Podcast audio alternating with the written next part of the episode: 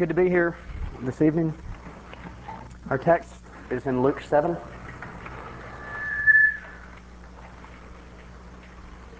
It's great to be back in the South and in Memphis, particularly. I know St. Louis is considered the Midwest, but it might as well be as north as, it gets for me. So it's great to be here. There are nearly 7,000 known languages in the world. Out of 7,000 known languages, almost 4,500 of those languages have no bits of Scripture at all. About a thousand have some Scripture, and about a thousand have just the New Testament. And only about 350 of those languages have the whole Bible in their own language. There are about 6 billion people in the world, and there are 380 million people who don't have God's Word.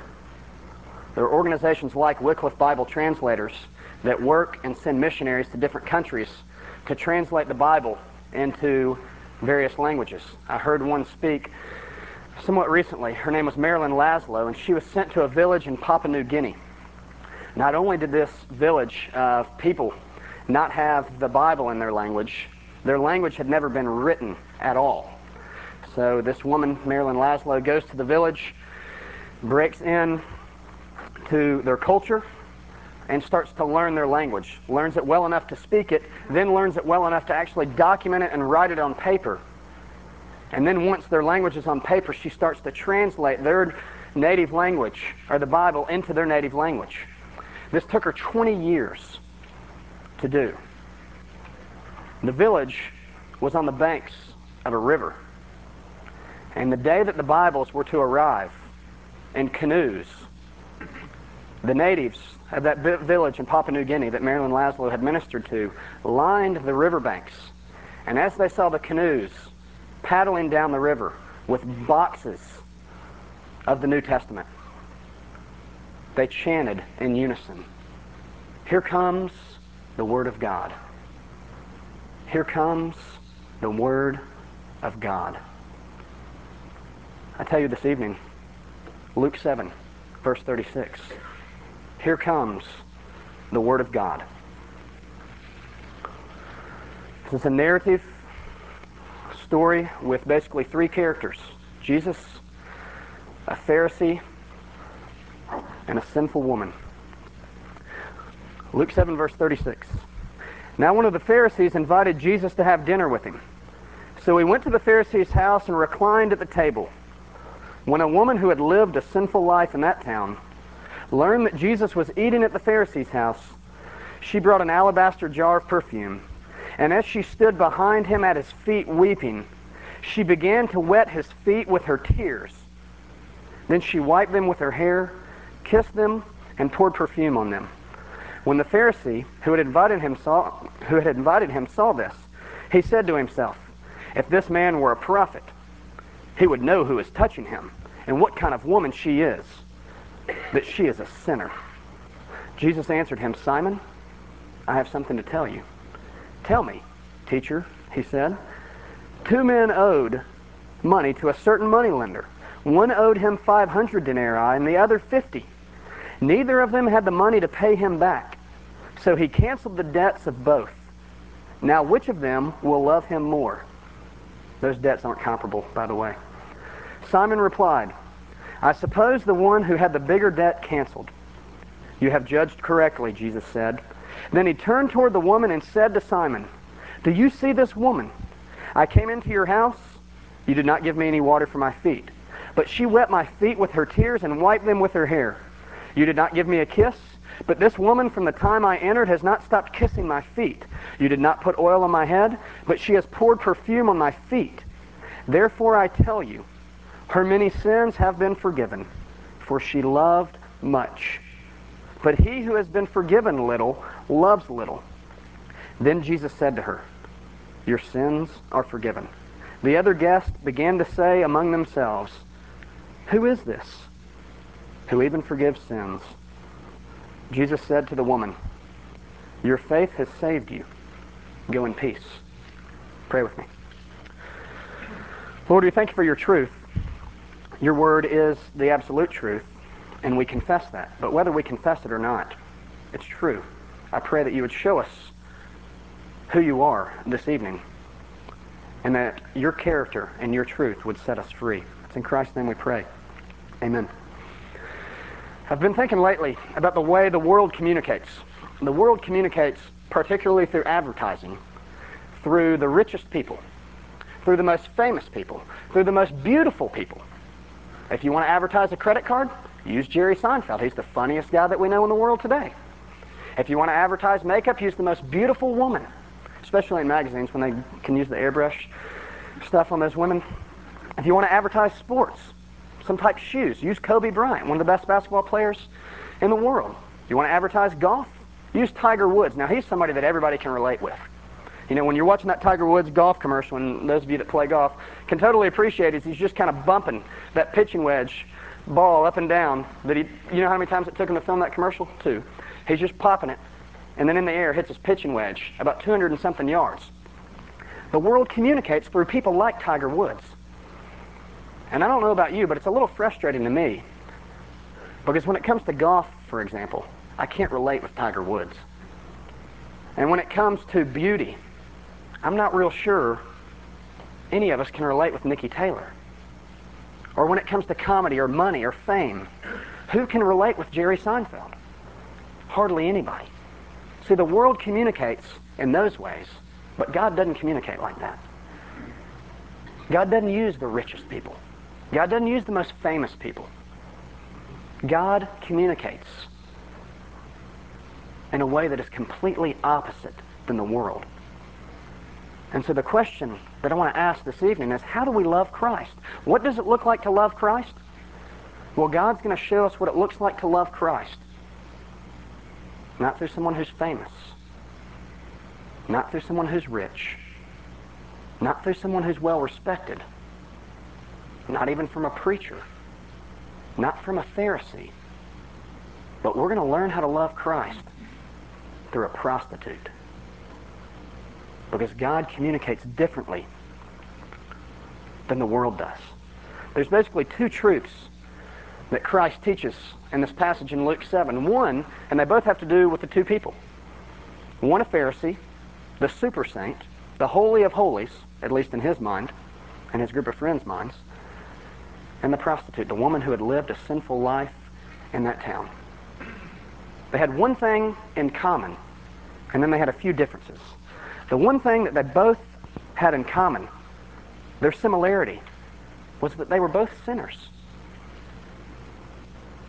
It doesn't matter how much money you have. Doesn't matter how well known you are. Doesn't matter how many spiritual hoops you jump through. You're still a sinner. And so this Pharisee, in all his glory, was a sinner. And this woman, in all her rags, was a sinner too. And they had that in common. My question to you is, do you know yourself to be a sinner? Do I know myself to be a sinner? Because we all are. St. Augustine, commenting on a verse out of Proverbs, says, The beginning of knowledge is to know oneself to be a sinner. You want to have knowledge? What, it is, what is it to have knowledge? What is true wisdom? It's to know oneself to be a sinner. Because you see, if we don't know ourselves to be sinners, then whatever we think we know, we don't know at all. Because the beginning of knowledge begins with the fear of the Lord. And the fear of the Lord immediately leads us to know ourselves to be sinners. We've seen this all throughout history. Many of the mighty men, the church forefathers, knew this. Samuel Rutherford, who was part of the Westminster Assembly, wrote the Westminster Confession of Faith, says this If Scotland could see in my heart, no one would ever ask or care about me ever again. Samuel Rutherford said that. Jonathan Edwards says, I deserve the lowliest place in hell. Jonathan Edwards. Hi, I'm the Great Awakening. He knew himself to be a sinner. Paul the Apostle. Christ came to save sinners, of who I am the chief. Pascal, the mathematician, philosopher, and believer, said if we could only see into each other's hearts, no man on the face of the earth would have more than four friends. If we really knew each other, it would be scary. But we must know ourselves. I think our problem is this. I think we know ourselves to be sinners. We know Scripture well enough to know that, yes, I'm a sinner. But we don't know to the degree that we are sinners. Apollo 13, no doubt one of the most profound, significant events in American history. 1974, Apollo 13 was launched to the moon, and it was made popular just a few years ago by the movie Apollo 13 with Tom Hanks. And there's a great phrase from Apollo 13 that everybody knows. We all know it, and you could go ask a 10 year old, and he would probably know it too. And the famous phrase from that event in history is Houston, we've got a problem. But another significant phrase from that same event that's true is not as famous as that one. Jim Lovell said that from on board the ship. Gene Kranz at Mission Control, in response to Houston, we've got a problem, said, Tell me what you've got on the spacecraft that's still good. Because what he was implying is, I know you've got a problem, but if you can tell me what's still good, we'll piece the scraps together and we'll get you home. I think we approach our life in the same way. We know we've got a problem. But we also think that there's enough good within this spacecraft of ourself to get us home. And that's just not the case. Because there's nothing good on the spacecraft. And unless we know that, then we don't know anything. We must not try to fix what is on our spacecraft. We must totally abandon our spacecraft and put our faith and our life in another one. That is Jesus Christ. Because we have nothing good within us. Isaiah tells, tells us that over and over. In fact, your righteous deeds, the best things you can do are nothing but filthy rags. The similarity the prostitute and the preacher had was that they were both sinners. But only one really knew that. Do you know yourself to be a sinner? Or do you look at people like Jeffrey Dahmer that get converted on death row, that died, by the way, with a Steve Brown book on his bedside table in his cell? You look at him and say, oh, how convenient. Kill people your whole life, and then when, right when it's about you're about to die, say, profess faith in Jesus Christ. You know what happens when we do that? We're basically saying, you don't deserve grace, and I do. The whole point of grace is that nobody deserves it. The similarity they had was that they were both sinners. But the real lesson is to be learned through their differences, by a lesson of contrast. You know how your kids, for example, will say, Mom, or daughters can say this to you. Mom, should I wear this dress? Yeah, you should wear that. It looks great. Okay, I'm wearing this one. It's always the opposite. Christ, many times, teaches through contrast. The first thing we see different about this woman and the Pharisee is that the way they looked at Christ, they looked at Christ in totally different ways. We see how Simon looked at Christ in verse 39 when the Pharisee who had invited him saw this, he said to himself, cynically, skeptically, if this man were a prophet, he would know what's going on here. Ironically enough, as he's accusing Jesus of not being a prophet, of not knowing all things, Christ reads his mind because you see that he did not say this to Christ. He said it to himself. And then Jesus answers him. That's kind of funny. That he's accusing him of not knowing things, not being a prophet, and he reads his mind. But how did the woman look at Christ?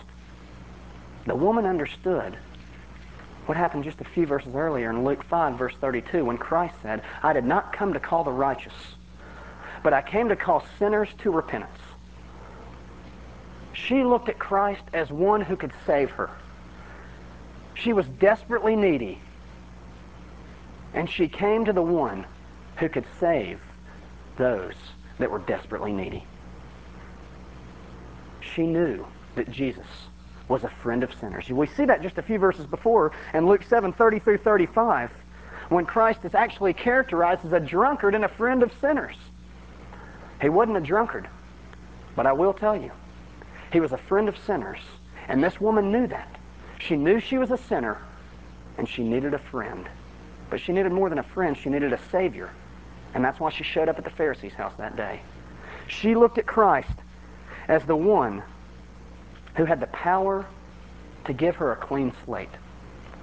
Martin Luther speaks of what his life was like before he became a Christian, as he is a Christian. He's a believer and he's looking back and he says, This is what my life used to be like.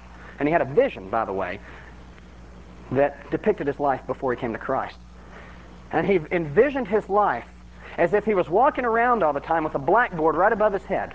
And there was a hand that would write everything he ever did wrong on the blackboard. Can you imagine how maddening that would be? Every thought, every deed, every word that you've ever done wrong written on a blackboard. Can you ma- blackboard? Can you imagine how maddening that would be? Luther's life was mad before he knew Christ. But he said the vision continued. And following the hand that was writing all the sins on the blackboard came another hand. But this hand was nail scarred, and it had a blood soaked rag, and it wiped his slate clean. And then Luther knew what freedom was. He knew that Christ and Christ alone had the power to give him a clean slate. In fact, one preacher said it's not only that we have a clean slate, it's as if God took our slate and broke it into pieces. We no longer have a slate. Blessed is the man whose sins the Lord does not count against him. What a glorious thing. Do you look at Christ as, the, as one who has power to forgive all our sins? This can be played out in our prayer life, by the way. What does your prayer life look like? Mine's pretty weak. In fact, Many times I'm afraid to ask God for things, to do things, and for people's salvation because I'm thinking, you can't do that. We don't understand the power that comes through the gospel in Jesus Christ. But this woman did. They looked at Christ very differently. Not only did they look at Christ differently, but they looked at themselves differently. And they understood the degree to which they had been forgiven differently. Because you see, if you know yourself to be a sinner and to have a debt that you can never pay, then you're going to realize when you're forgiven, you've been forgiven much. The text tells us that he who has been forgiven little loves little. And that's somewhat of a figure of speech because there's no such thing as little forgiveness when it comes to salvation. Any bit of salvation, saving grace, is much forgiveness. And when we realize who we are and just how guilty we are and we're confronted with our sin, then we will realize how much we've been forgiven. We will understand the degree to which we have been forgiven. She understood that. He did not. There's a band that I'm sure none of you know, not because you're out of the loop, but they're not really even in the loop. They're more of an underground band. And these men are Christians, but they're not in the Christian market of music. The lead singer of the band is named Bill Mallonee, and in fact, he's a member of a PCA house church. They're from Athens, Georgia. And he's one of the greatest lyricists that I've ever read. He's got a great understanding of man's total depravity, our sinfulness, our degree that we need to be forgiven, maybe more so than I've ever heard anyone outside of Scripture speak of. One of the lyrics to one of his songs called Motel Room says, he sings, I could rape you with a single look and kill you with a glance. Of course, he's coming in on Matthew 5, but have you ever thought about that, men? That we can rape women with a single look? Or girls, you can kill others with just a glance. That's how sinful we are. That is how much of a need we have for forgiveness. Do you recognize the degree to which you've been forgiven if you're in Christ? And if you're not in Christ, do you recognize the degree to which you need to be forgiven? It's not something you can fix. It's something that we must cast ourselves before the feet of Christ, as we see this woman did. See, Christianity, the gospel is basically about two things. It's about recognizing your sin and about recognizing your Savior. But it's really about recognizing those things not perfectly, but accurately. We must accurately understand that we're desperately sinful. Not fully, there's no way we can understand the full extent of our sin. But we also must accurately understand God's saving grace in His Son, Jesus Christ. Not fully, there's no way we can grasp that, but truly. We must understand those two things, and if we don't understand those two things, then we really don't understand the gospel. The woman understood the gospel. She realized how much she needed to be forgiven. Because you see, when we realize how much we needed to be forgiven, and we have been forgiven, we will forgive others in that way. Jonathan Edwards had a principle that he operated by. He said, We will treat others in the way we think God treats us. Pretty convicting, huh? Parents, your children, for example. Your children obviously know you're a sinner. But how often do you admit that verbally? And say, you know, I mess up. I'm just as in need of God's grace as you are. But if we're always so judgmental to others, it's because we think God is judgmental to us. And He's just not. God deals with us lovingly and unconditionally. And that's how we're to deal with others graciously. They looked at Christ different. The degree which they understood their forgiveness was different. And lastly, they received a different benediction. If you can look in your text, in verse 48, Christ says, Then Jesus said to her, Your sins are forgiven. The other guests began to say among themselves, Who is this who even forgives sins? Then Jesus said to the woman, Your faith has saved you. Go in peace. We see him say nothing to Simon the Pharisee. But he gives a gracious closing to this woman. But what we see here is not really the full understanding of what Christ said to her. Because what we see in our Bibles right here, go in peace, is the equivalent of what people would say if they were passing on the street. Go in peace. Go in peace. Or if they were leaving each other, go in peace. What Christ said to this woman is a little more profound. What he actually said to her was, go into peace. You know when they said go into peace in their culture? At a funeral when the coffin of a believer was passing by, they would say, Go into peace.